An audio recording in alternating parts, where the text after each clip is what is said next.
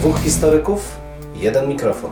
Jeden mikrofon? Dwóch historyków? No nie, ale to znowuż mi wszedłeś w paradę. No tak zazwyczaj się dzieje. Profesor Krzysztof Równiewicz. Profesor Przemysław Wiszewski. Próbujemy nagrywać to, co nas ciekawi, to, co nas kręci, ale zawsze w kontekście historii. No niestety, takie już mamy, że tylko o historii, chociaż czy zawsze na poważnie? No nie zawsze, a przede wszystkim historia to cały świat. To nie tylko to, co minęło, ale też to, co jest teraz. Chcemy pokazać, że w historii można poznawać się w różny sposób. Zdecydowanie w różny sposób i nawet można się nią bawić. Państwo wszyscy widzą, że się uśmiechamy, więc my się też bawimy nieźle. Bardzo dobrze. Dwóch Liczymy historyków, jeden mikrofon. Jeden mikrofon? Dwóch historyków. Kolega dziś e, taki lekko zmoczony deszczem. Tak, bo w, w, pada od rana. Tak? Jest, jest to stwierdzenie zgodne z prawdą, co, pod, co ewidentnie podkreśla, że warsztat naukowy mojego kolegi jest Jakbyś- perfekcyjny. Nie, jakbyś powiedział, że, że kolega coś wygląda jakiś taki nieświeży, to miałbyś rację, bo wstałem wcześnie rano, w, przejechałem przez Wrocław, deszcz lał, Tak. też mnie zlał. To depresja. Pierwszą kawę. I to za mało. Miałem czas, żeby No. się napić.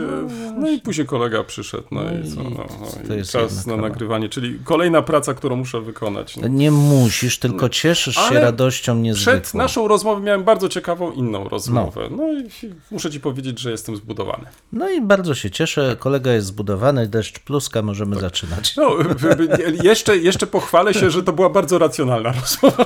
A, to jest wyjątkowa Albo okazja. jak wolisz, to jeszcze dorzucę jedno hasło konstruktywna. O, No dobrze, to już widzimy, że nie tylko kolega ma warsztat badawczy doskonały, ale w dodatku o, jest elokwentny. e, sta, stara się. Ale a propos elokwencji i starania się. E, Zaraz, zaraz mnie kolega coś tutaj o tym deszczu tu zagaduje, a on wczoraj został zlany chyba. Ja tego, zostałem zlany, no, Tak. ale dlaczego? Wczoraj Ja czy przedwczoraj? Kiedy- A przedwczoraj. Kiedy to ty przedwczoraj. byłeś na tym Tak, święcie przedwczoraj. w garnków? Tak, tak, Bolesławiec, proszę Państwa, rzeczywiście byliśmy na święcie ceramiki z żoną i z synem i rzeczywiście zmoczyło nas tam mocno, ale warto było, ktokolwiek nie był, za rok polecam, przepiękna ceramika w Bolesławcu. E, czyli rozumiem, że niczego nie kupiłeś, skoro mówisz, że warto było. Znaczy generalnie powiem Ci tak, ja nie kupiłem, Aha, rozumiem. ale rodzina tak. E, To oznacza, że nie wydałeś wszystkich pieniędzy i zapraszasz za rok. To, tak, tak, zapraszam, ale ja tam nic nie sprzedaję, ja tylko wydaję, natomiast wydajesz. zapraszam rzeczywiście dużo ceramicznego piękna. Wiesz, ale właśnie z drugiej strony wydaje mi się, że na piękną ceramikę zawsze warto Absolutnie. wyciągnąć trochę grosza i Absolutnie, zapłacić. zgadzam także- się.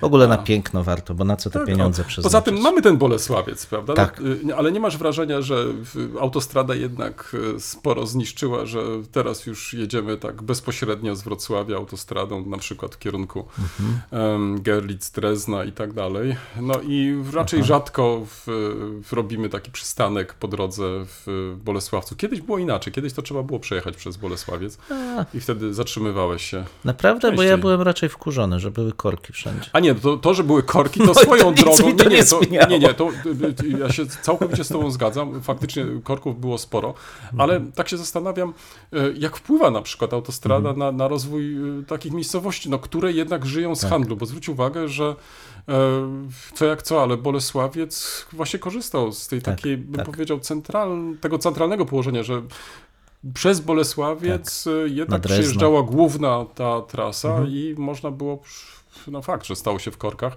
ale można było się też w mieście zatrzymać, no i chcąc, nie chcąc, zachodziłeś do takiego czy innego sklepu i kupowałeś kolejną filiżankę. No myślę, że aż tak dobrze to nie było. Ale, ale to prawda, znaczy myślę, że w Polsce jeszcze tego tak nie widzimy, natomiast w przypadku Stanów Zjednoczonych widać bardzo wyraźnie, że te miasta, które żyły z, z tych dawnych dróg stanowych, które zamieniły się potem w sieć rooseveltowskich autostrad, to rzeczywiście w, znajdując się poza tą, e, tą siecią, e, podupadły, a część z nich w ogóle zniknęła tak naprawdę. No, niezależnie od tego, zapraszasz wszystkich. Absolutnie. e, Tym razem już chyba za rok, tak? Za rok, E, tak, za rok, za Bo to jest święto, które trwa kilka dni, prawda? To nie jest też tak, że jeden 4-5 dni, tak. dni, tak. Czyli to trzeba po prostu śledzić e, najlepiej Tak stronę internetową miasta i wtedy Absolutnie. dowiedzieć się kiedy. Ale, ale Bolesławiec, jak Państwo by jechali, zawsze warto zobaczyć. Bardzo ciekawie zorientowany rynek. Z ciekawą inskrypcją, może w przyszłym odcinku coś o niej opowiem. O. E, Bardzo mm, inte- interesująco, bo na takim lekkim wyniesieniu nad rynkiem umiejscowionym kościołem naprawdę warto Zwróćcie zobaczyć. Państwo uwagę, tu kolega tutaj tak na początku chwalił mnie, takie różne padały tu ważne słowa i tak dalej. O, a proszę, nie tylko skorupy oglądał, E? nie tylko, ale też jako, zachował się jak historyk rasowy i zaczął od razu eksplorować. No, kolega się po, po głowie podrapał po prostu. Dużo na szczęście ma jeszcze co drapać. Jeszcze, ale już żona opowiedziała, że te sowie piórami wytnie, O, także no niestety. No. No dobrze. E, Płynnie przechodzimy do naszej Tak. e, następnej części. Mm, Nowinki, starowinki, kolego. Tak, znaczy dzisiaj y, ja proponuję oczywiście krótko. Fragment. Zamieniamy się w słuch Tak. w takim razie. Fragment dotyczący hmm, interesującego spotkania między książętami, królem a mieszczanami w 1331 roku w Głogowie.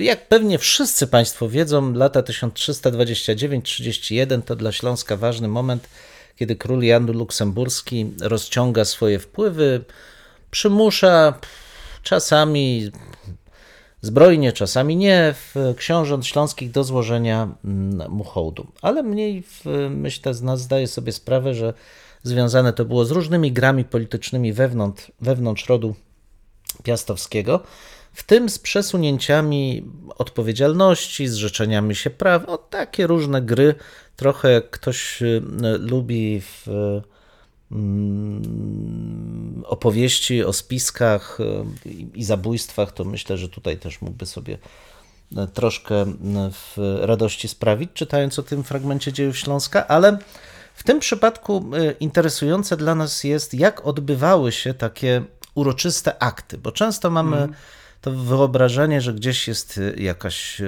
uczta na przykład, no, y, ktoś tam ucztuje, a król gdzieś tam po cichu z księciem o czymś rozmawiają i potem wystawiany jest y, dokument. Tym razem chodzi jednak o zupełnie inny akt.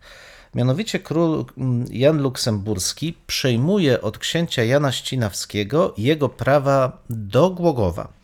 Jan Ścinawski był synem Henryka Głogowczyka, który zbudował potęgę księstwa głogowskiego. On był między innymi tym, który jako pierwszy wprowadził tytuł dziedzic Królestwa Polskiego do swojej e, tytulatury. Chciał zostać królem polskim, no nie udało mu się, zmarł za wcześnie. Wygrał wtedy Łokietak. Jego synowie także mieli podobne mm, ambicje, ale nie starczyło już im ani siły, ani talentu politycznego. Stracili władzę nad Wielkopolską, którą syn jeszcze trzymał, przepraszam, ojciec jeszcze trzymał, a e, następnie musieli złożyć hołd e, Janowi Luksemburskiemu. Ale też między innymi właśnie w tym momencie Jan Ścinawski, który był no powiedzmy, bardzo skory do różnych transakcji, a niekoniecznie bardzo majętny. Potrzebował pieniędzy, zresztą był w dużych tarapatach przez całe swoje życie. No i postanowił sprzedać dosłownie swoje prawa do e, księstwa Głogowskiego, które miał razem z innymi braćmi, synami e, Henryka Głogowczyka, królowi Janowi Luksemburskiemu. No i jak to się odbywa? Obok, em, w momencie, kiedy już ta transakcja się e, dokonuje, zebrani wraz z królem Janem w Głogowie byli także książę Bolesław, e, książę Śląska i pan Legnicy, Konrad, brat e, Jana, książę Głogowa i pan Ścinawy oraz pan Witigon, biskup e, miśnieński i inni wielcy e, panowie. No i to nie dziwi. Mamy tutaj ważny akt pań, taki państwowy. Zgromadzeni możni w, potwierdzają jego zajście, ale jednocześnie dokonuje się inny akt. Mianowicie każdy władca, który sprawował albo miał prawo do jakiegoś e, fragmentu Śląska, m, przyjmował hołd od mieszkańców e, stolicy i od wasali, rycerzy, którzy e, za, zamieszkiwali to księstwo i byli niejako jego wtedy też rycerzami. W przypadku, kiedy książęta, więcej niż jeden książę, był e, panem danego e, księstwa, a tak było właśnie w przypadku synów e, Henryka Głogowskiego, Głogowczyka, oni wszyscy przyjmowali hołdy tych wszystkich swoich poddanych. I teraz, kiedy Jan sprzedaje swoją, swoje prawa, bo On już tak naprawdę księciem Głogowa nie jest od dawna, ale prawa przynajmniej ma dziedziczne. Królowi Janowi Luksemburskiemu otóż zbierają się convocatis et evocatis, czyli zebrani i przywołani do e, tego e, aktu e, mieszkańcy Głogowa, wszyscy, zarówno biedni, jak i bogaci, Juvenes, czyli dosłownie młodzi i starzy, obojga płci, w miejscu publicznym, przed miejscem zamieszkania króla, to jest przed domem Henryka, syna zmarłego Ekarda, mieszczanina głogowskiego, i przyjmują, czy słyszą, bo to jest dosłownie powiedziane, eos fore publice pronunciamus, czyli w miejscu publicznym oświadczamy i zrzekamy się w, swoich uprawnień w stosunku do tych, do tych y, mieszczan. Homagi et fidelitatibus debita juramente. Dlaczego o tym mówię? Bo to pokazuje jakby specyficzny wymiar tej obrzędowości, e, obrzędowości średniowiecznej. Bo wystarczyłoby przecież tak naprawdę przeczytać, wydać dokument, ogłosić dokument, koniec. Ale nie. Tu, w tym samym miejscu, oni muszą usłyszeć, oni muszą przy tym być. Ta fizyczna bliskość władzy i świadomości jest bardzo ważna. My jesteśmy przyzwyczajeni do radia i telewizji, już teraz do internetu w ogóle, że wtedy się dowiadujemy, co nas czeka, co się z nami dzieje, ale tutaj nie. Wszyscy mieszkańcy Głogowa są podmiotami tego wydarzenia. Oni muszą usłyszeć, oni muszą się o tym dowiedzieć, żeby akt stał się ważny. I ostatnia ciekawostka, zwróćcie Państwo uwagę, jak definiowana jest ta cała wspólnota obywatelska. Znowu nie ma tutaj, tak, czasami mamy takie wyobrażenie, że to tylko ci najmożniejsi kupcy stanowili wspólnotę miejską. Nie, tutaj wręcz przeciwnie, wyraźnie jest powiedziane, że ją tworzą wszyscy. Omnes tam divites quam pauperes, bogaci i biedni, juvenes ad quesenes, sexus etiam utriusque, in loco publice ante hospitium dicti dominis regis convocatis. Piękna definicja.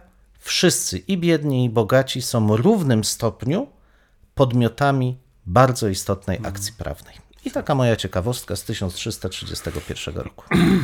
No, Trochę za nie mówiłem, szczerze mówiąc, bo, bo, bo, bardzo ciekawa ciekawostka i to tak e, jak najbardziej współczesna. W, e, w, bo ile to tam? 700 lat, tak? Bez mała? No, Nie, prawie, więcej, prawie. więcej. No tak. No, w każdym razie tematyka jak najbardziej aktualna Tak. i e, w, potrafię sobie wyobrazić, że na przykład prezydent miasta wzywa wszystkich mieszkańców, żeby im zakomunikować Tak, to tak. czy tamto. Przestaje być prezydentem. Na przykład, prawda? I, I nie ma tutaj innych mediów, Tak, które by tak. w, na ten temat e, coś miały do powiedzenia. Tak. E, No, raczej trudno sobie taką sytuację wyobrazić, chociaż e, zwyczaj mógłby być całkiem no, ciekawy, ale chyba nikt nie nawiązuje do tego, no szkoda. Tak, chociaż w kontekście hmm, pandemii, jak już przedłużała się sytuacja w organizowania różnych zajęć przez internet i tak dalej, dało się słyszeć te głosy, że w, tylko poprzez kontakt fizyczny jesteśmy w stanie załatwiać lepiej to czy tamto, bo przecież tak naprawdę jesteśmy urodzeni do tego, żeby taki Tak kontakt jest. utrzymywać.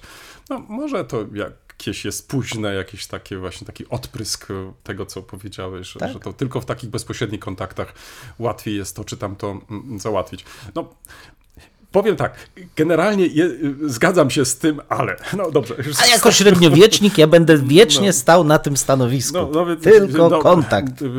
No, a propos kontaktu, y, czy wiesz ile mm, mm, na przełomie XIX i XX wieku było klas y, wagonów w pociągu?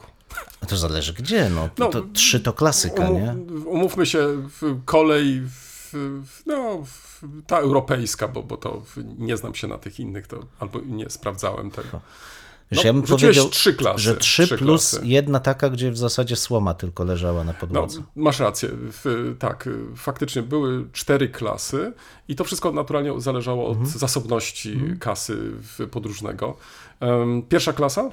Y, przypominasz sobie, jak to wyglądało? Wiesz co, no to ciężko Na powiedzieć polegało? tak na wszystkich, ale pamiętam, że pierwsza klasa miała przedziały takie, w, gdzie się Nie, nie, wsiadało. nie. No ale jak? Gdzie? Z zewnątrz, bezpośrednio tak do jest, przedziału.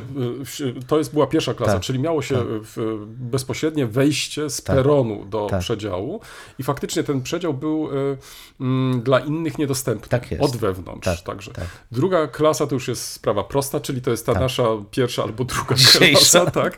czyli od korytarza można Tak. było wejść. Trzecia klasa to były, Ławeczki. to były takie drewniane ławki. Tak, tak. No i ta czwarta klasa faktycznie dla tych najbiedniejszych to zwykła platforma Tak, taka e, w- wagonowa z, i z sianem, czy tam słomą jakąś tam rozrzuconą. Dlaczego o tym wspominam? Otóż em, skończyłem czytać bardzo ciekawe wspomnienia i zwróciłem na jeden fragment tych wspomnień i zaraz jeszcze e, o tym, bo to przypomniało mi też takie moje doświadczenie, kiedy mm, wiele lat temu po raz pierwszy wsiadłem do jednego z niemieckich e, pociągów e, dalekobieżnych, to mm, co mnie zaskoczyło, że konduktor y, rozdawał wtedy słuchawki i można było sobie umilić tą podróż y, słuchając y, muzyki, którą mogłeś sobie wybrać. Oczywiście znaliśmy to wcześniej z samolotów i tak dalej, no, ale jednak w pociągach wydawało mi się, że no, to jest chyba jednak jakiś taki wyjątek, że to, to chyba nie jest tak, tak takie, takie oczywiste. E, To było miłe. No, dzisiaj w, w polskich pociągach nie mamy większego wyboru, musimy słuchać jednej wybranej muzyki przez megafony w, i nie, jeśli chodzi o w, w, słuchanie w zapowiedzi w konduktora, to, to, to nie mam z tym najmniejszych problemów. Oczywiście to powinno być, nawet w kilku językach czasami spotykamy, co jest też godne podkreślenia, ale czy ta muzyka powinna być przez całą naszą podróż? No, tutaj mam te wątpliwości, dlatego bardziej e, odpowiada mi ta możliwość jednak e, włączenia swoich słuchawek i wybrania tej muzyki, która nam właśnie odpowiada. Ale wyobraź sobie, ponieważ za kilka mm, dni będziemy obchodzić kolejną rocznicę wybuchu II wojny światowej, że w pociągach, e, pewnie nie wszystkich, ale wybranych, przed II wojną światową można było włączyć sobie muzykę. O czym nie wiedziałem. Przeczytam Ci fragment tych wspomnień. Mianowicie, we wspomnieniach, em, o których jeszcze powiem e, w następnej części, mm, e, w- znanego fotografa Wojciecha Plewińskiego pod tytułem Migawki, wspomnienia fotografa, zapisał coś takiego. Wysłuchiwałem tych opowieści, to w nawiązaniu do e, wcześniejszych e, partii książki, z wypiekami na twarzy. Bardzo lubiłem wakacje w Baranowiczach, gdzie zdarzało się nam bywać przed wojną. Jechaliśmy pociągiem z Kielc do Warszawy, zobacz, na trasie Kielce-Warszawa. Tam nocowaliśmy urodziny, najczęściej na chorzej u babci Plewińskiej. I teraz najważniejsza rzecz. W pociągu, pamiętam, dostawaliśmy za opłatą słuchawki i małe radyjko. Potwornie skrzeczące jakąś muzykę i yy, po, pogadankami. No i tam dom dziadków był drewniany i tak dalej, i tak dalej. No więc zainteresowało mnie to, że mogłeś sobie wykupić możliwość No, proszę. posłuchania muzyki, ewentualnie jakiejś audycji radiowej, no i właśnie za jakąś tam dodatkową opłatą. No, y, widać z tego, że to było wtedy możliwe. Zastanawiam się, dlaczego dzisiaj nie jest to możliwe, albo inaczej, no, czy to dzisiaj jest konieczne, czy to jest potrzebne. No, dzisiaj każdy właściwie ma ze sobą muzykę, y, co zresztą na co dzień widzimy. Mm, Znaczy, ja bym powiedział, że jedno mnie zastanawia, wiesz, że bo przecież te radia e, pewnie na długich falach nadawały, mm. Ale że jednak w trakcie jazdy pociągiem wszędzie było dostępny zasięg. Dzisiaj nie jest dostępny Nie, ale, wiesz, ale, to, ale dlatego on tutaj podaje, że ta jakość techniczna chyba nie była do wiadomo. końca aż taka y, idealna, skoro mówi potwornie skrzeczące jakąś muzykę. Tak. Czyli mm, y, y, pomysł był, y, wykonanie też, ale jakość może nie do końca. No, albo kto wie, no, jakby może popracowano lepiej nad y, tutaj mm, Ale jakością. pionierzy zawsze Wła- cierpią. Wiesz, ale zaskoczyło mnie to, że już przed II wojną światową w polskich y, pociągach można było skorzystać z takiej oferty. No, no podoba mi się. Bardzo mi się też to podoba. Tak. To y, przechodzimy teraz do lektur. Do lek- Tak. Ja dzisiaj wyjątkowo krótko, choć książka gruba. Proszę Państwa, w, ja mam taki zwyczaj, że staram się wspierać e, naszą lokalną, chyba już ostatnią księgarnię naukową, czyli PWN-u w pobliżu rynku. I tak raz w tygodniu staram Jeszcze się tajne zajść. komplety, komplety są. No tak, ale to nie jest do końca naukowa. To, tajne Tak, to- komplety jest literacko, nau, no nawet literacka bardziej. To wiesz co, to wprowadźmy naukowa. w takim razie ten podział. Czyli dla nas naukowa to jest PWN. Mhm. Tak jest. I wszystkich Serdecznie miłych księgarzy. Mhm. tak, e, i w, w, w, pozdrawiamy. No i taka mniej naukowa z możliwością wypicia kawy to, Tak, jest, e, Tajne to są komplety. tajne Bardzo komplety. dobre też księgarnie Wiesz, zresztą. y, powiem tak, że, że w- ta oferta ona się różni jednak między Mhm. Tak. księgarniami, co i z tego też powodu warto w, Tak, zajrzeć absolutnie. do jednej i do drugiej księgarni. Absolutnie, tak. Tu szapoba, tajne komplety też bardzo. Ale jest jedna różnica, kolego. Mhm. O, i proszę Państwa, też być może dla Państwa to jest ważna informacja. Tylko w PWN nie można dostać zniżkę. Tak bardzo serdecznie Co za w nią naszym dziękujemy. przypadku wcale nie jest Tak, takie nie. w, mało znaczące, bo my Tak. kupujemy jednak sporo książek jest. i każde 10%, Tak, czy tak. w zależności od tego, w- w- jak mile spojrzą na nas księgarze, Tak. tak, to, to się zawsze liczy, prawda? Poza tym proszę pamiętać też, że my je utykamy przed naszymi kochanymi małżonkami, bo część potem musimy recyklingować, bo to wiadomo, że to jest...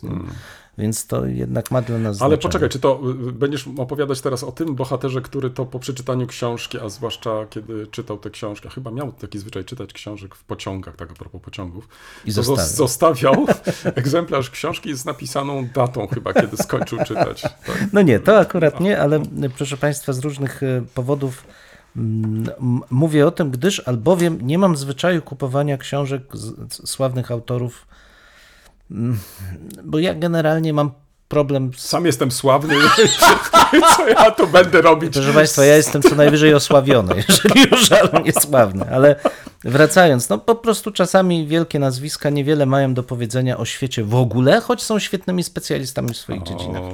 O, o, Albert Einstein, się bo on- naraził, się tak, kolega. no to tak jest. No, Albert Einstein niewątpliwie jest pośmiertnie celebrytą, ale celebrytą był też jeszcze za życia i to jeszcze przed wybuchem II wojny światowej.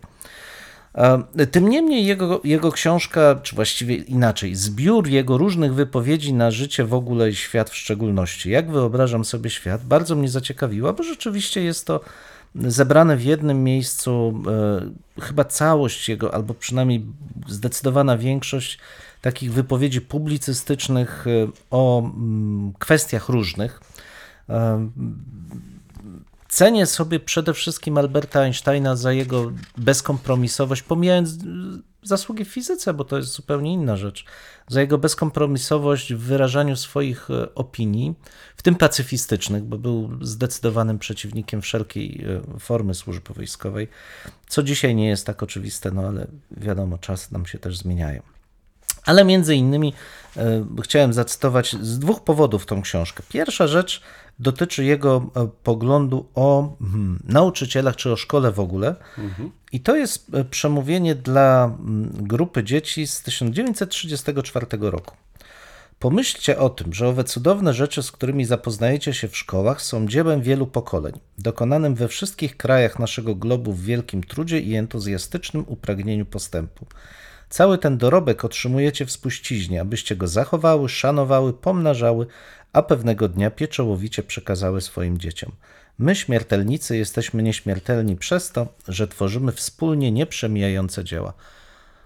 No, proszę Państwa, ja to dedykuję wszystkim ministrom edukacji, żeby się bardzo głęboko zastanowili nad tymi prostymi. Przecież to nie są żadne wstrząsające prawdy, a jednak, no, powiedziałbym, minęło prawie 100 lat, a kurcze nie dotarły. Bardzo wiele miejsc jeszcze nie dotarły. I y, pod tym kątem uważam świetne wydanie. Rzeczywiście, jeśli ktoś chce poznać sposób myślenia, skromność mimo wszystko tego wielkiego człowieka, a jednocześnie szczerość tych jego wypowiedzi, to bardzo serdecznie e, zachęcam. Natomiast wybrałem tą książkę na dzisiaj, dlatego też, że no, byłem głęboko poruszony działaniem tłumacza. O tak. No, Pozytywnie pro- czy negatywnie? Bo to tak zabrzmiało. Znaczy, powiem tak. poruszony. samo tłumaczenie językowo jest poprawne, nie, nie jest może porywające, bo bycie tłumaczem to zawsze wielki wybór. Czy tłumaczymy dosłownie, czy jednak staramy się oddać e, sposób, to, tą frazę, jaka w języku oryginału jest zawarta. Ale mówmy się, że po polsku powinno to być jednak napisane. tak, po polsku. Nie, no i tak generalnie jest po polsku. No, po polsku generalnie jest. Natomiast, proszę Państwa, co, z czymś takim się nie spotkałem. Ten komentarz od tłumacza. No, każdy tutaj w ten fragmencik publicystyczny poprzedza krótka uwaga, zresztą moim zdaniem zdecydowanie za krótka. Um, Uwaga wydawcy angielskiego, not, amerykańskiego, przepraszam, notabene. Czego dotyczy, w jakich okolicznościach powstał dany tekst? Polscy wydawcy w ogóle nie, no w zasadzie nie dali tu żadnych informacji. Pod tym względem to jest fatalne wydanie. Czy wydawać teksty źródłowe bez jakiegokolwiek przybliżenia wydarzeń, Kontekstu, tak. kontekst, no to, to jest dramat. To jest klasyczne wydanie po to, żeby zarobić pieniądze. Przepraszam. Trochę o Mein Kampf w tym te kontekście rozmawialiśmy kiedyś. No niestety. Ale jaki jest komentarz? O, W 1931 roku profesor Uniwersytetu w Heidelbergu, e, Gumbel, e, wypowiadał się przeciwko mm, zachowaniom i poglądom niemieckich em, uczonych związanych z nazizmem. Za to był sekowany przez studentów, w końcu miał stracić e, swoją e, katedrę. I komentarz e, tutaj wydawcy amerykańskiego króciutko o tym mówi, stwierdzając między innymi Odważnie stawiał czoła politycznym przekanom organizowanym przez niemieckich nazistów i innych członków skrajnej prawicy. I teraz komentarz naszego tłumacza. Powtarza się tu częsty błąd kojarzenia nazistów z prawicą. Partia NSDAP, Nationalsozialistische Deutsche Arbeiterpartei, czyli narodowo-socjalistyczna niemiecka partia robotników, jak sama nazwa wskazuje, była partią socjalistyczną, czyli lewicową, o charakterze nacjonalistycznym. I muszę Państwu powiedzieć, że mi mowę odebrało w tym momencie.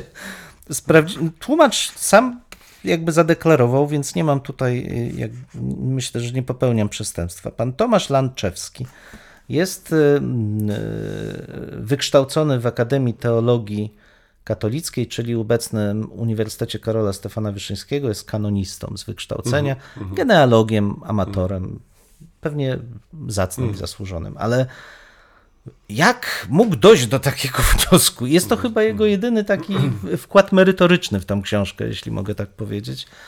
Ja jestem zdumiony, to znaczy do jakiego stopnia nieporadności e, historycznej doszliśmy, że w książce, już nie mówię, w książce takiego autora, Alberta Einsteina, można takie, przepraszam, farmazone, duby smalone na podstawie argumentu filologicznego, bo tak się nazwali, Tak. e, przedstawić. Ja byłem załamany, więc książkę polecam, ale naprawdę Ale wiesz, ale tu powiedziałeś bardzo ciekawy temat, to znaczy, w, w, czy kilka tematów, bo jeden temat to jest sprawa tłumaczenia. I teraz y, y, nie wiem z jakich powodów y, tłumacz podjął się tego tłumaczenia, ale chyba nie zrozumiał tekstu, który tłumaczył i osoby, którą tłumaczył.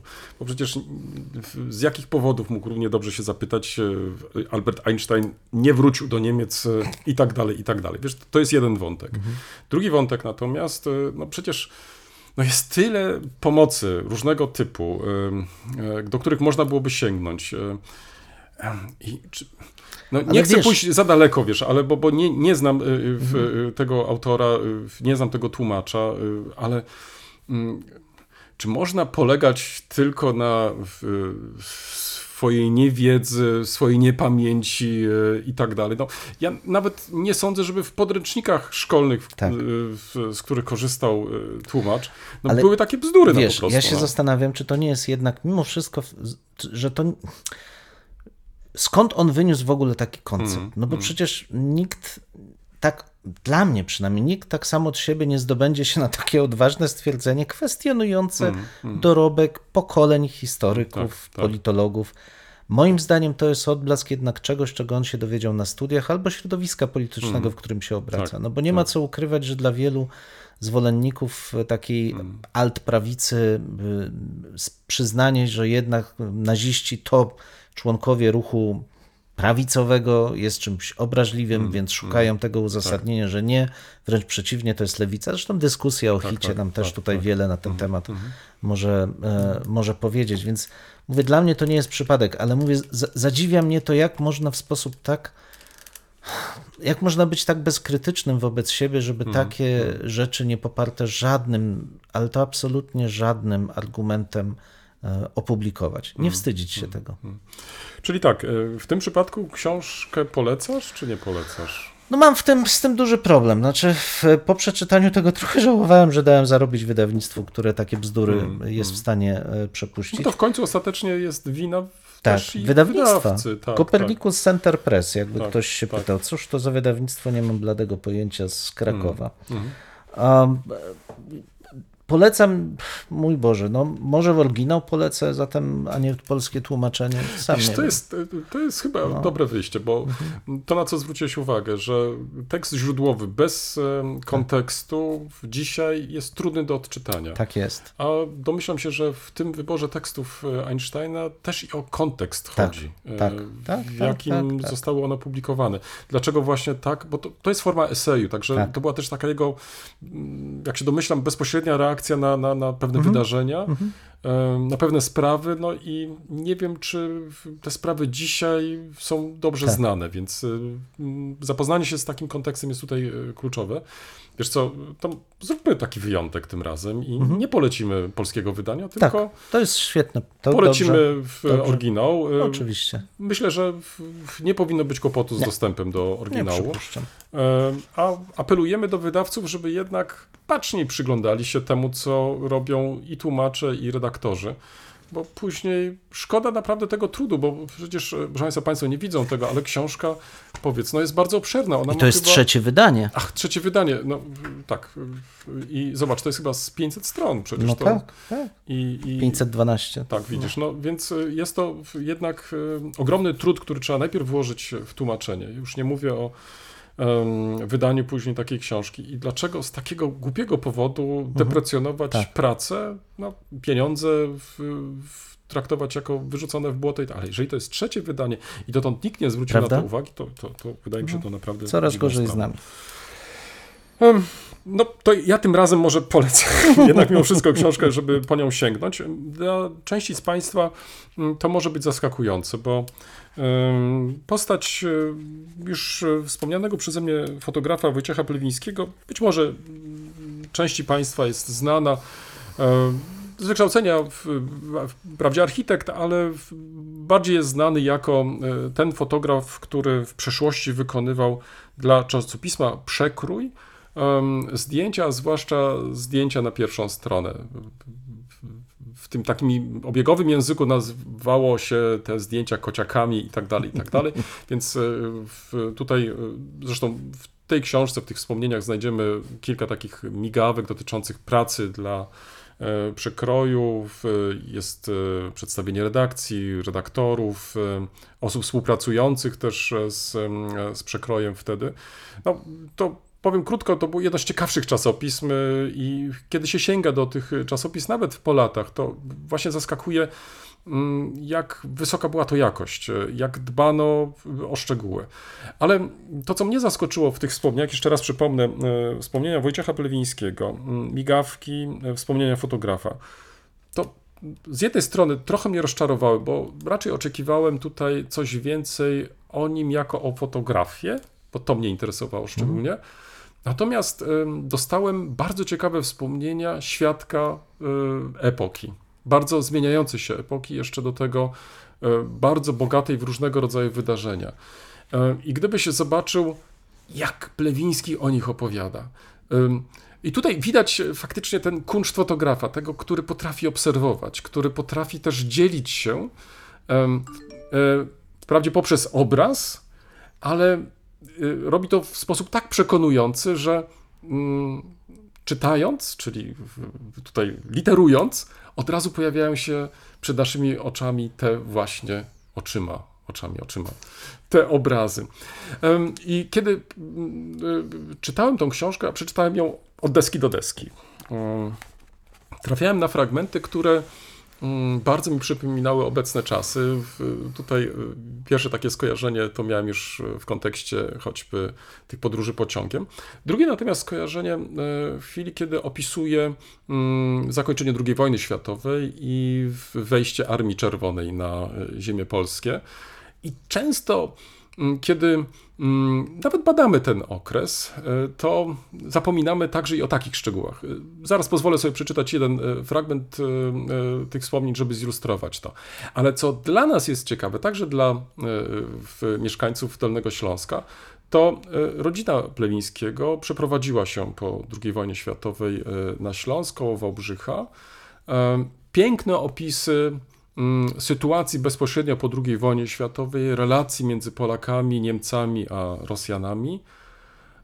Dalej kilka migawek z Wrocławia. Także to też może zainteresować tych, którzy em, lubią sz- szukać, szperać, znajdywać takie smaczki, właśnie e, anegdotki, obrazki dotyczące właśnie minionych dziejów naszego regionu. Także polecam.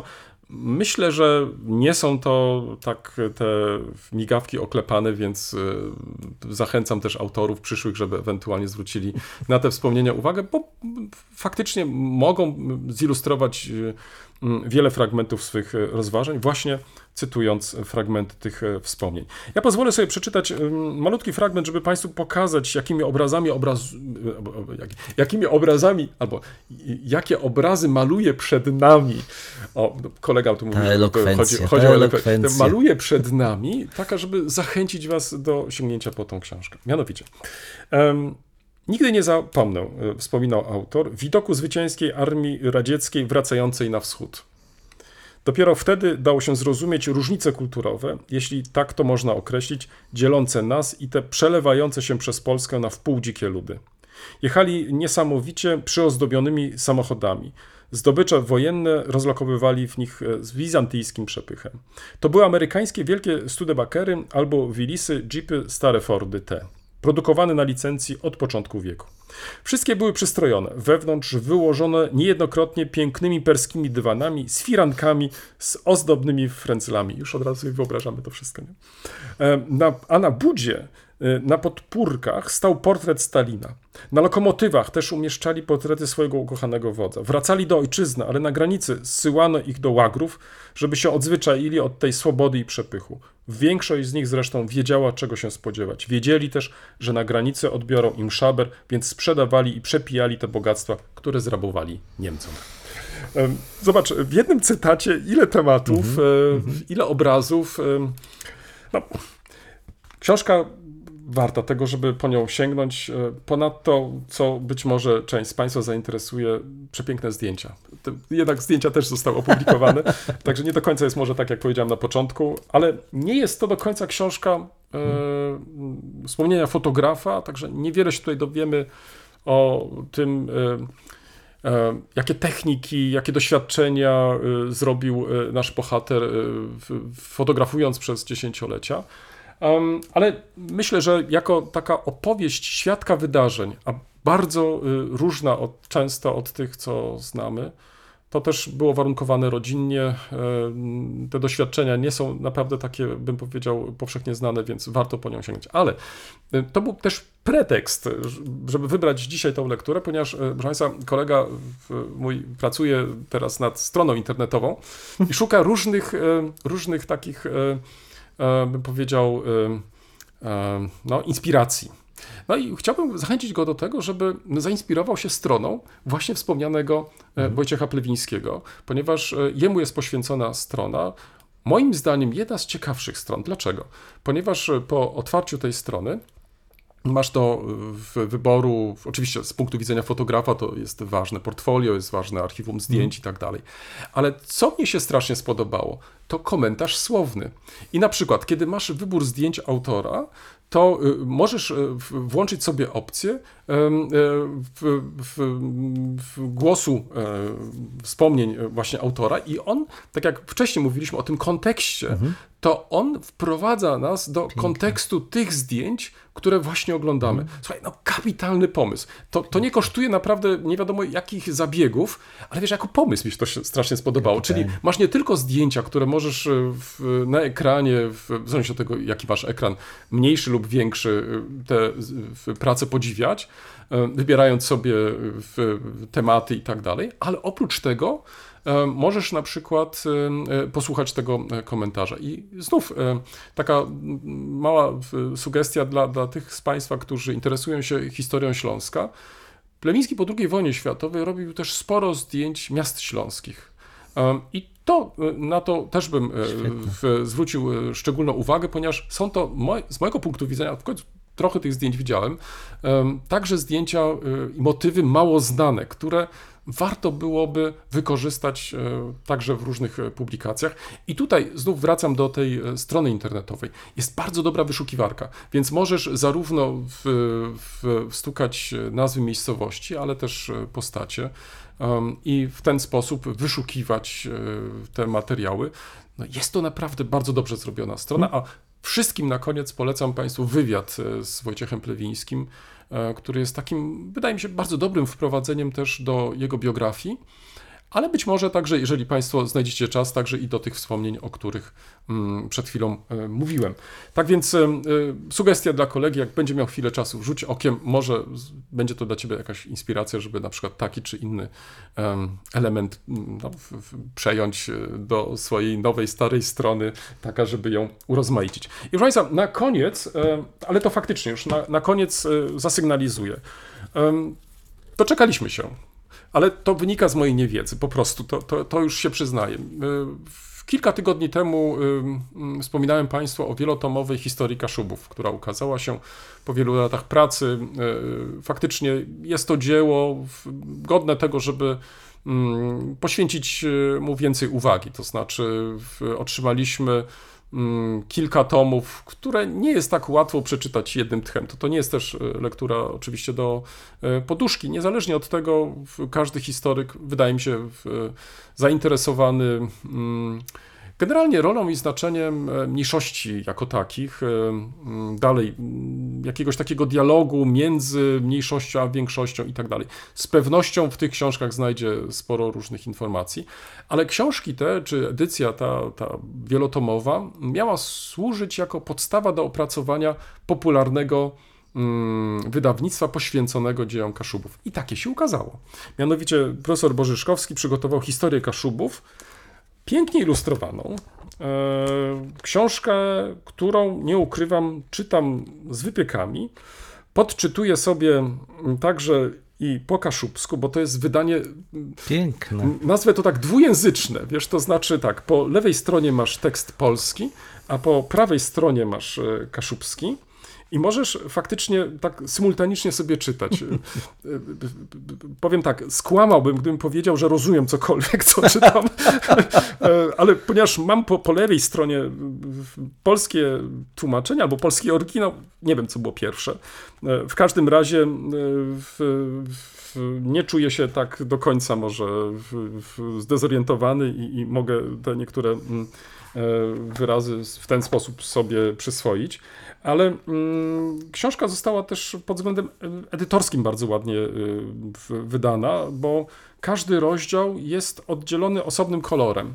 Piękne. Także to widać po y, Mhm, właśnie mhm. grzbiecie książki. Tak, chyba grzbiecie, nie? To jest, czekaj, nie, grzbiet to jest to, tu mamy tytuł, Tak. ale po układzie może kartek i faktycznie mm, bez większych problemów możemy wyróżnić y, poszczególne rozdziały.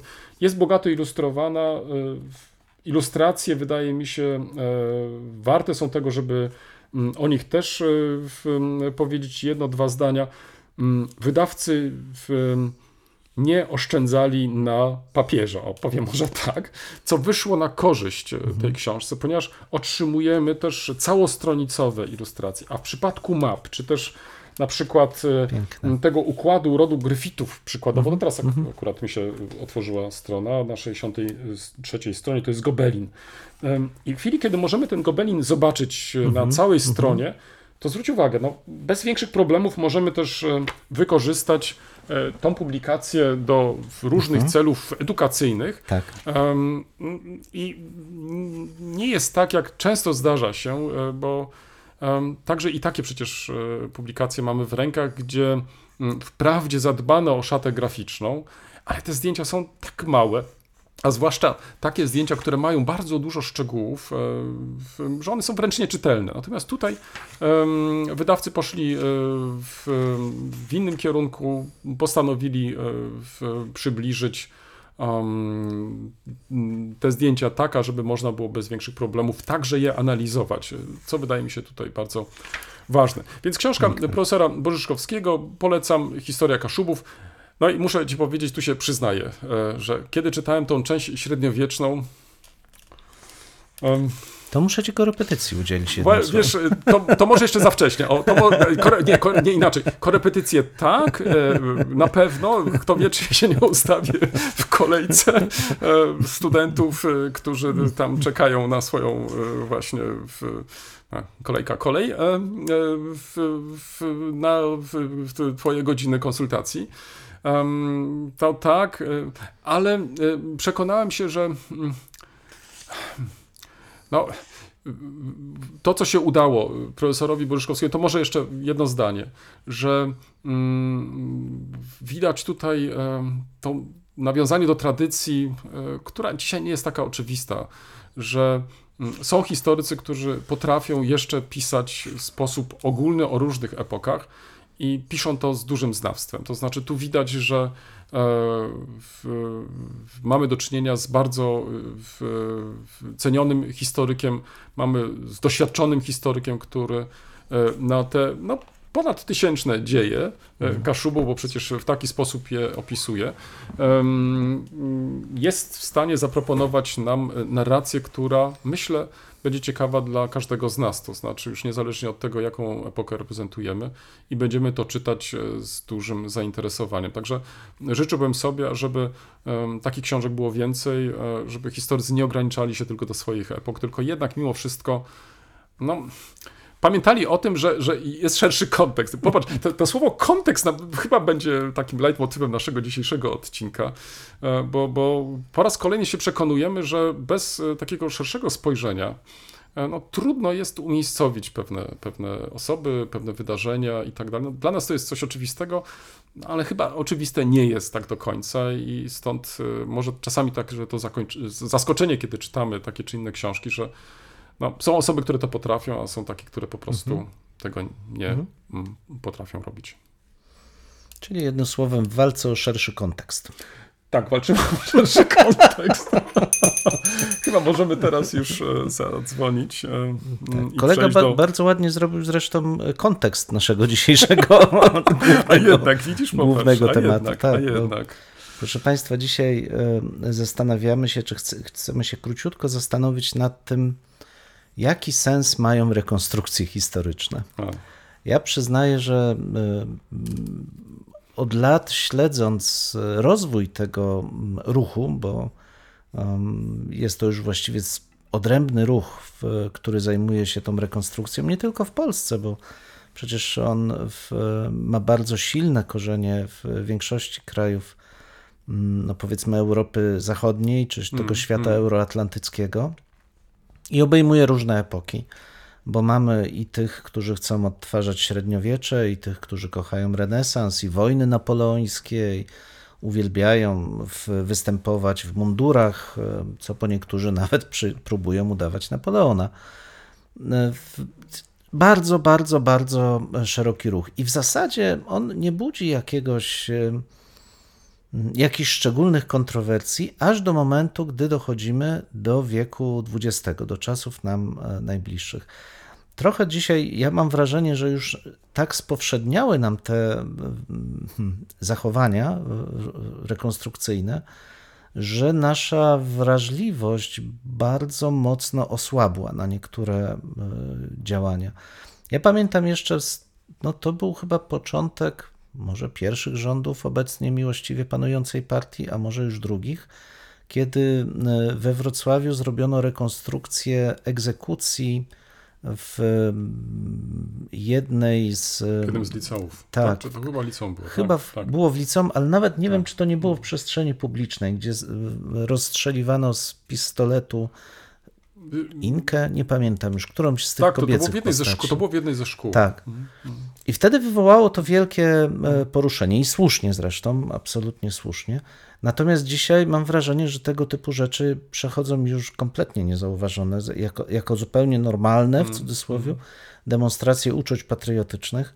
Pamiętam też, e, jak, że jeszcze wywołało skandal próba rekonstrukcji wywózki Żydów e, z jednego z miast, chyba podlaskich, jak dobrze pamiętam.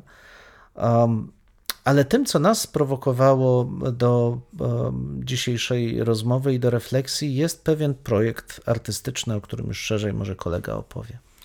Tak, tutaj zaraz y, o tym projekcie, ale jeszcze y, może mm, pytanie, które powinno właściwie y, paść, a chyba jeszcze nie padło. To o powody y, organizowania takich rekonstrukcji, bo myślę, że to też jest istotne, bo to, że ludzie się przebierali w przeszłości i, i w, starali się jakoś oddać epokę i tak dalej, no to, to, to nie jest rzecz nowa, bo przecież e, także na przykład to, co od razu przychodzi mi do głowy, w kontekście na przykład e, obchodów tysiąclecia państwa polskiego mieliśmy też te pochody wojów i tak dalej, i tak dalej, w jedną czy w drugą stronę. Bitwa pod Grunwaldem, rekonstrukcja. tak, no więc tutaj mieliśmy faktycznie y, różne takie y, sytuacje, gdzie mm, przebierano się lepiej lub gorzej, odgrywano takie czy inne sceny. I to traktowaliśmy raczej jako taki, takie uzupełnienie do różnego rodzaju obchodów. No i to chyba jakichś większych e, kontrowersji nie budziło, chociaż naturalnie w, dzisiaj interpretujemy to w kontekście e, polityki historycznej państwa i dalej, i tak dalej.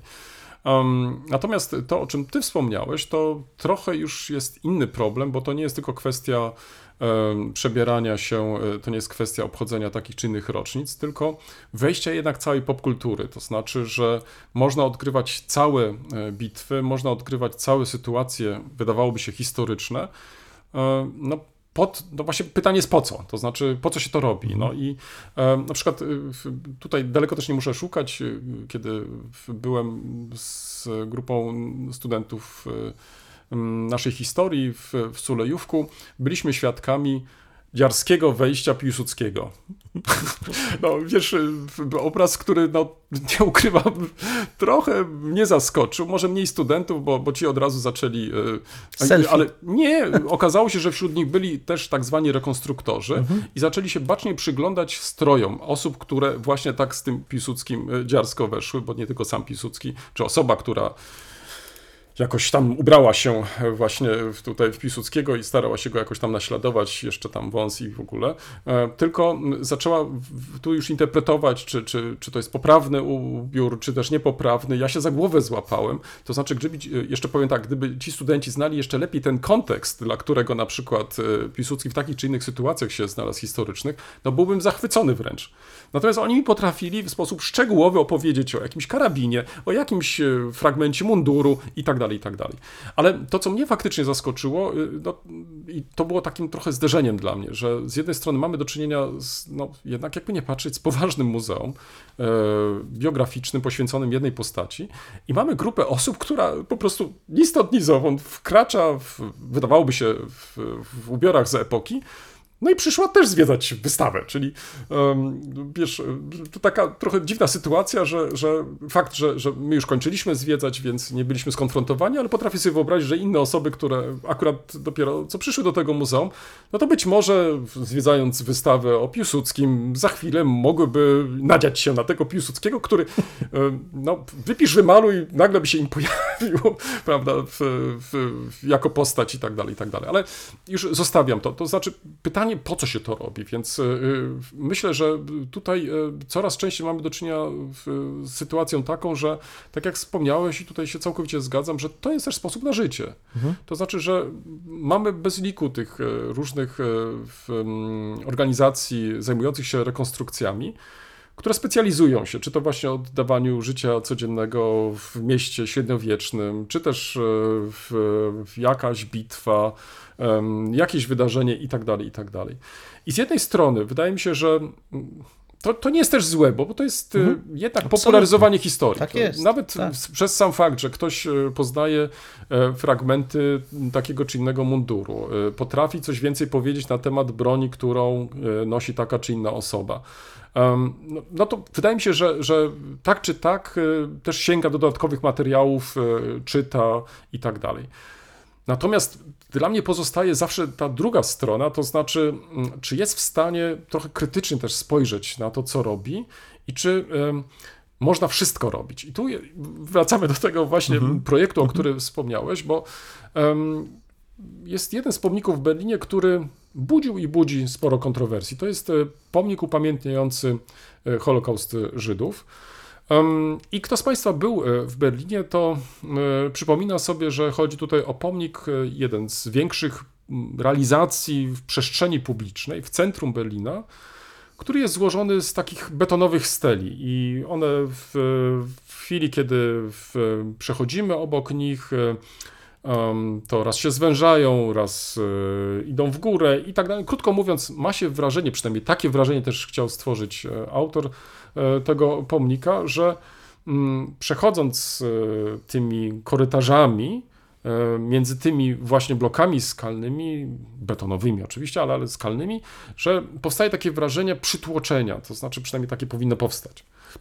Niezależnie od tego jest to miejsce pamięci, to znaczy, które ma upamiętniać zbrodnie na Żydach. To trzeba po prostu jasno powiedzieć. No ale jak to często bywa, y, często to miejsce jest też wykorzystywane do tego, żeby no właśnie, bawić się, robić sobie selfie, żeby jeść, e, spożywać e, posiłki i tak dalej, i tak dalej. I to wszystko sprawiło, że mm, jeden z, mm, z artystów e, żydowskich, chyba jeśli się nie mylę, em, to tylko sprawdzę, tak, ale to chyba... Ży- Z Izraela. Tak, z Izraela, tak. Em, em, Szachak Shapira postanowił e, zrobić taki performance, e, gdzie jeszcze raz zwrócił uwagę na niestosowność tego rodzaju e, zachowań. I co zrobił? Ta, ta jego instalacja polegała na tym, że zestawił zdjęcia tych właśnie uśmiechniętych ludzi, często w różnych sytuacjach, raz e, e, pozujących do zdjęcia, innym razem spożywają, spożywających posiłki, e, z ludźmi, którzy faktycznie zostali zamordowani, e, którzy w, byli w różnych sytuacjach, e, którzy byli e, w obozach koncentracyjnych, e, umierali z głodu lub też e, byli zagazowani i tak dalej, i tak dalej. I pokazanie tego e, e, zestawienia, tego, można wręcz powiedzieć, takiego kontrastu, miało potrząsnąć jednak mimo wszystko tymi naszymi współczesnymi e, osobami, czyli nami, krótko mówiąc, żeby się jeszcze raz zastanowić e, nad tym, jak powinniśmy się zachowywać w takich miejscach. Czy każde zachowanie jest e, dopuszczalne, czy każda ładna pogoda, niezależnie od miejsca, może być wykorzystana do tego, żeby na przykład rozłożyć sobie kocyk, rozłożyć sobie, czy, czy wyciągnąć sobie termosik, e, wyciągnąć kanapkę i w tym miejscu, właściwie w tym miejscu, w konkretnym miejscu po prostu e, spożywać to. I, I nie mając na uwadze całego kontekstu. Patrz, znowuż to słowo kontekst nam się e, pojawia. Krótko mówiąc, chodzi o projekt bardzo ciekawy. Tutaj o tym projekcie mm, będziecie mogli Państwo też przeczytać w jednym z artykułów, który dołączamy do naszej audycji, który mm, nazwano bardzo ciekawie YOLO. e, You Only Live Once i e, Holocaust, chyba też tak w takiej, e, w, Tak. też pod taką Tak, nazwą tak, tak, e, tak. funkcjonuje Holocaust, pokazując właśnie mm, ten kontrast, który pojawia się w momencie, kiedy e, no właśnie niestosownie, przynajmniej w naszym takim rozumieniu, niestosownie zachowujemy się w miejscach, gdzie jednak to nasze zachowanie powinno być odwrotne, Mm. powinno być inne. Tak, bo mogą się Państwo zapytać, no dobra, ale gdzie jest Jungteam? No bo przecież tutaj mówimy o, o niestosownym zachowaniu w miejscu w pamięci, pomniku, a zaczęliśmy od rekonstrukcji. No właśnie, ale tym Jungteam jest pytanie, jak przeżywamy przeszłość? Na ile jesteśmy w stanie tą przeszłość przeżywać tak, żeby oddać sprawiedliwość tym, którzy byli jej częścią. Bo przecież to, to leży tak naprawdę dla nas e, u podłoża etyki historyka, że staramy się oddać sprawiedliwość tym, którzy odeszli, którzy zmarli, którzy może jeszcze żyją, ale byli uczestnikami wydarzeń minionych. I Albo pójść jeszcze krok dalej, byli ofiarami, bo, wiesz, bo to tak, jest kwestia tutaj tak, kluczowa oczywiście, też. Tak. tak. I ten w, z jednej strony mamy właśnie te e, zachowania rekonstrukcyjne, które i tu absolutnie się zgadzam. nie są same w sobie niczym złym. To znaczy, jeżeli ktoś dzięki temu jest w stanie zagłębić się w tą przeszłość, poznawać ją, zaciekawić się tą przeszłością, to trzeba tylko temu przyklasnąć. Tylko pytanie właśnie, czy rzeczywiście i jak często mamy do czynienia z chęcią poznania przeszłości, a jak często jest to zabawa? Czy na ile te działania mają takie głębsze podłoże, a na ile mamy do czynienia z działaniami, które równie dobrze mogłyby być odzwierciedleniem gry o tron, wojny o pierścień, czy, o, czy czymkolwiek innym. I wydaje mi się, że to jest też kluczowe pytanie dla samych rekonstruktorów, to znaczy kim oni chcą być, bo tak jak mówiłeś, ja znam rekonstruktorów głównie tych, którzy zajmują się średniowieczem. I rzeczywiście wielu z nich, wywodząc się z archeologii żywej, tak zwanej, to znaczy tej rekonstrukcyjnej, która stara się poznawać technologie funkcjonujące w tym okresie pradziejowym, potem też historycznym, średniowiecznym, odtwarzając e, różne rzeczy, bo to może być równie dobrze opieka nad zwierzętami, kowalstwo, e, stare metody leczenia, życie, no wszystko tak głęboko wczuwają się w ten świat, że rzeczywiście starają się coraz bardziej i przebierać w te ubrania. Z tego rodzą się zresztą bardzo ciekawe rzeczy, jak festiwal wikingów w Wolinie, który stał się już imprezą komercyjną. No i właśnie tego dotykamy tutaj. Na ile tego typu działania są świadome, znaczy świadomie staramy się wejść w tą przeszłość, a na ile mamy tu do czynienia z czymś, co dziś nazwalibyśmy przywłaszczeniem kulturowym. To jest właśnie ten, ten culture's appropriation. To znaczy, bierzemy to, co jest naskórkiem, zakładamy ten naskórek na siebie, ale kompletnie nie rozumiemy i nie przejmujemy tego, co się pod tym kryło, natomiast wrzucamy w to swoje emocje, swoje cele, co gorsza, często merkantylne. Wiesz, a tutaj y, może bym poszedł jeszcze krok dalej i tutaj zwrócił uwagę na to, czy mm, możemy każde wydarzenie, y, każdą postać y, zrekonstruować. To znaczy, czy nie przekraczamy przy tej okazji jakichś granic, których nie, potraf- nie powinniśmy, mając wręcz na uwadze ofiary, e, przekraczać.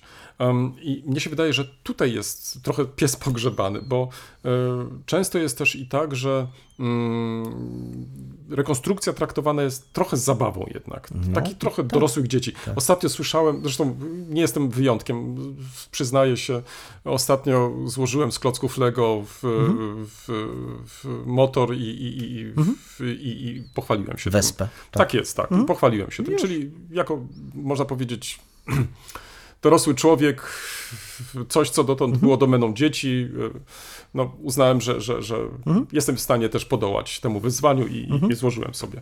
Więc y, za tym kryła się chęć y, oczywiście pewnej zabawy, czasu wolnego i tak dalej. Ale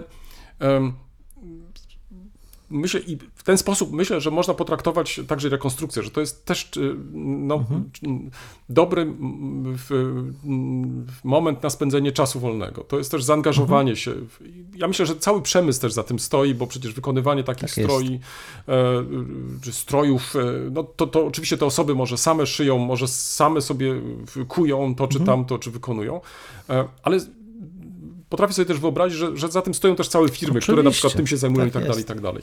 I być może to one też w jakiś sposób nakręcają też tą, tą koniunkturę, że, że musimy mieć lepszy y, strój, lepszy Mhm. mundur, że, że może w- lepszą część wyposażenia. Nieważne, to, to nie o to mi chodzi. Ale mnie chodzi o te granice, to znaczy, czy także w kontekście e, tych właśnie zabaw rekonstruktorskich, czy e, sami rekonstruktorzy, ale także i my jako ci, no, no bo czy rekonstruktorzy mogą też funkcjonować bez widzów, czyli bez nas? No, Myślę, że nie, bo, bo, bo taka rekonstrukcja no, ma coś jednak e, z takiego przedstawienia, czyli ona jest też robiona w jakimś celu. E, Dlatego też, e, czy my powinniśmy pozwalać też na przekraczanie tych granic, bo wiesz, dla mnie na przykład niezrozumiałą rzeczą jest, że można na przykład po całej rekonstrukcji później robić sobie zdjęcia z tym czy z tamtym. E, Dla mnie to nie jest powód e, do, do, do dumy, bo, bo za tym się kryją konkretne, od razu wiesz, obrazy, e, kryją się też konkretne rzeczy i ja nie wiem, czy tutaj po prostu nie przekracza się pewnych granic, a przekraczając je, e, stwarza się kolejną okazję do e, przekraczania kolejnych granic. Pytanie jest tylko, gdzie ta granica jest, gdzie ją po prostu przeciągamy. I teraz, Wiesz, to czy coś, coś się nie zamieni, już, już skończę, wiesz, czy się właśnie to przekraczanie tych granic nie skończy właśnie m, tą dowolnością, że za chwilę tak naprawdę będziemy mieli tą wolną Amerykankę, tą przysłowiową i właściwie wszystko będzie dowolne, a nasza rola będzie się sprowadzać do tego, że my będziemy e, no, no właściwie tak stać trochę z boku i będziemy e, się zastanawiać, Boże, no w którym momencie popełniliśmy błąd? To znaczy, dlaczego nie zwróciliśmy uwagi? Dlaczego na przykład nie e, e, w- wprost powiedzieliśmy, że na przykład pojawienie się przykładowo w, w mundurze żołnierza Armii Czerwonej w sklepie, e, w, w, przy kasie, bo, bo byłem takim świadkiem, wiesz, po jakiejś rekonstrukcji tu we Wrocławiu e, młody człowiek e, po prostu tego munduru nie, nie złożył, tylko dzisiaj, w, powiedzmy sobie tam rok 2020 czy tam 19, no dla mnie jest to coś niestosownego. To znaczy, no, pojawienie się kogoś w takim mundurze z całym tym bagażem no, historycznym, który mam w głowie, prawda? No, No to jest wiesz, dla mnie niezrozumiałe. To, to jest właśnie pytanie o samo funkcjonowanie znaku, no bo możemy sobie wyobrazić równie dobrze, bo mówisz o mundurach e, żołnierzy, ja bym powiedział, okej, to dla mnie to jest trochę tak jak teatr, e, nie, nie, aż tak mnie to nie razi. Gdybyś spojrzał w, na funkcjonowanie symboliki, zwłaszcza symboliki nazistowskiej, no, no to No, ale też komunistycznej, bo to przecież o nią zwróć, bo na coś innego chciałem zwrócić uwagę, że najseksowniejsze są mundury SS. Hmm. Mundury lotnicze, mundury e, Kriegsmarine. Mhm. Z okresu II wojny światowej ludzie najchętniej przebierają się w te mundury niemieckie, bo one są po prostu eleganckie. Wiesz, dzisiaj I jak popatrz- do pracy, no. pozwól, że, że to, tylko to anegdotycznie, y, tak a propos, żeby potwierdzić tylko to, co przed chwilą powiedziałeś, Mhm. jadąc do pracy zwróciłem uwagę na jeden z wpisów na Twitterze, gdzie jednego ze znanych polityków polskich ubrano w mundur SS. No po prostu No. kompletnie niesmaczne, wiesz, w Absolutnie. ogóle pozbawione jakiegokolwiek, wiesz, Właśnie, ale zobacz, i tutaj wchodzimy w tą sferę znaku, to znaczy No. i w- symboliki, znaku, symboliki, w którym momencie te, mm, te zachowania odrywają się od tych znaczeń, które mamy, w jaki sposób za, nie wiem, określić, czy, czy powinno, czy nie powinno się używać tych znaków w przestrzeni publicznej. To jest, wiesz, bardzo skomplikowane. Ja mam duży, dużą niechęć do takiego cenzurowania, natomiast zgadzam się z tobą, że mamy... koniecznie. Tak, że mamy z drugiej strony zakazy uży- użytkowania symboliki, konkretnej symboliki e, w przestrzeni publicznej, ale znowu z wyjątkiem działań artystycznych. I teraz pytanie, w jaki sposób, e, czy można te działania rekonstruktorskie za każdym razem traktować jako działania artystyczne, edukacyjne? Znów wracamy do kontekstu. Wiesz, bo my mówimy o mundurach, ale co zrobić z przedstawieniami więźniów obozów? jak e, e, funkcjonują przedstawienia tych osób, które są traktowani, czy przedstawiają Żydów, którzy są wywożeni. Czy taka osoba spacerując po mieście i jedząc lody No, jest ten przypadek, który akceptowalna, czy przywołałeś nie? w szkole, Tak, gdzie dokładnie. rekonstrukcja, Tak, rozstrzelania. rozstrzelania i tak dalej. Wiesz, ja I angażowanie w to młodych ludzi. o to właśnie chodzi. I, I znowu to jest pytanie o ten ładunek treści, który się za tym kryje. I jako średniowiecznik powiedziałbym, tabu w zasadzie nie istnieje, jeśli chodzi o przedstawianie. Bo masz średniowiecze i całą, całą mękę pańską, która jest jedną z najciekawszych, takich kluczowych inscenizacji dorocznych we wszystkich większych miastach gdzieś tam od XII-XIII wieku. No co może być bardziej tabu niż przedstawienie zabicia własnego Boga? Tak. A mimo to jest to przedstawiane, ale znowu w konkretnym kontekście. Znaczy, te zachowania, które byłyby niestosowne, byłyby piętnowane, pomijając, że średniowiecze było bardzo szerokie, jeśli chodzi o te normy obyczajowe, to, to, ale to jest inny zupełnie temat. No, ale kwestia pasji, bo o nim myślisz, y, tak. dotrwała przecież do naszych czasów. Oczywiście, i, że tak. e, W kontekście Wielkanocy, Tak. co rusz mamy te rekonstrukcje. Tylko one są inne, widzisz. One Średniowiecze inne. Mhm. zawierało w tym żarty, zawierało dość sprośne przyśpiewki Mhm. czasami. Inny kontekst był tego, tego wszystkiego, Mhm. kulturowy, ale sama, samo to dążenie, żeby dotknąć rzeczywistości, żeby uobecnić to, co jest znane Mhm. tylko z abstrakcji. No, jest w ludzkim umyśle, ale znowu wracamy do tego. Kontekst. W jaki sposób i dlaczego komuś to przekazujemy.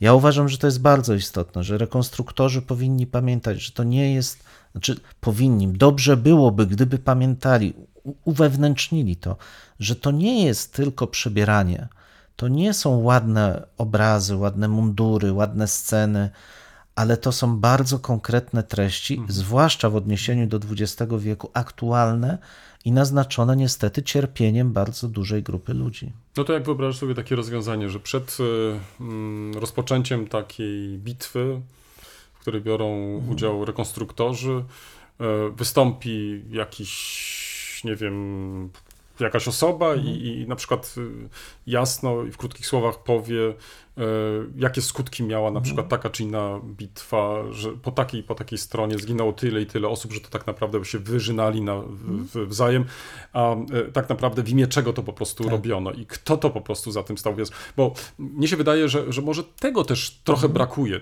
I wracam do tego naszego leitmotivu dzisiejszego. Kontekstu, to znaczy, żeby samo wydarzenie jako takie nie pozostało bez komentarza, bez, bez jakiejś dodatkowej informacji, żeby także i współczesny nie poczuł się, no tak jak w twojej książce, no zagubiony, no bo tak. Tak. naprawdę nie bardzo wie, no, ciekawe teksty, ciekawe eseje, no może mniej lub gorzej przetłumaczone, y, no ale nie znając tego kontekstu nie potrafi tego umiejscowić w żaden sposób. No.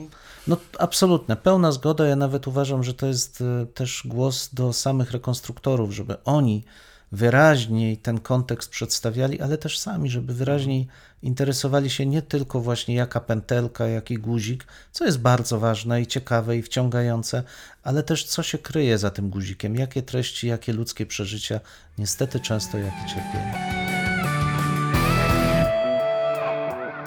W tym miejscu stawiamy kropkę, lub też jak kto woli, kropkę nad i. No, mamy nadzieję, że to nie jest koniec, że to jest początek Waszych dyskusji. Mam nadzieję, że Was zaciekawiliśmy. Prosimy o komentowanie naszych zmagań z historią. Poniżej zdjęcia jest wystarczająco dużo miejsca. I pamiętajcie, nie regulujcie odbiorników. No, my naprawdę tak brzmimy. E, tak, chociaż być może czasami e, może trzeba ściszyć. No może czasami ten nasz rechot by się przydało wyciąć nawet. Dwóch historyków, Jeden mikrofon, jeden mikrofon. dwóch historyków. Dziękujemy. Dziękujemy.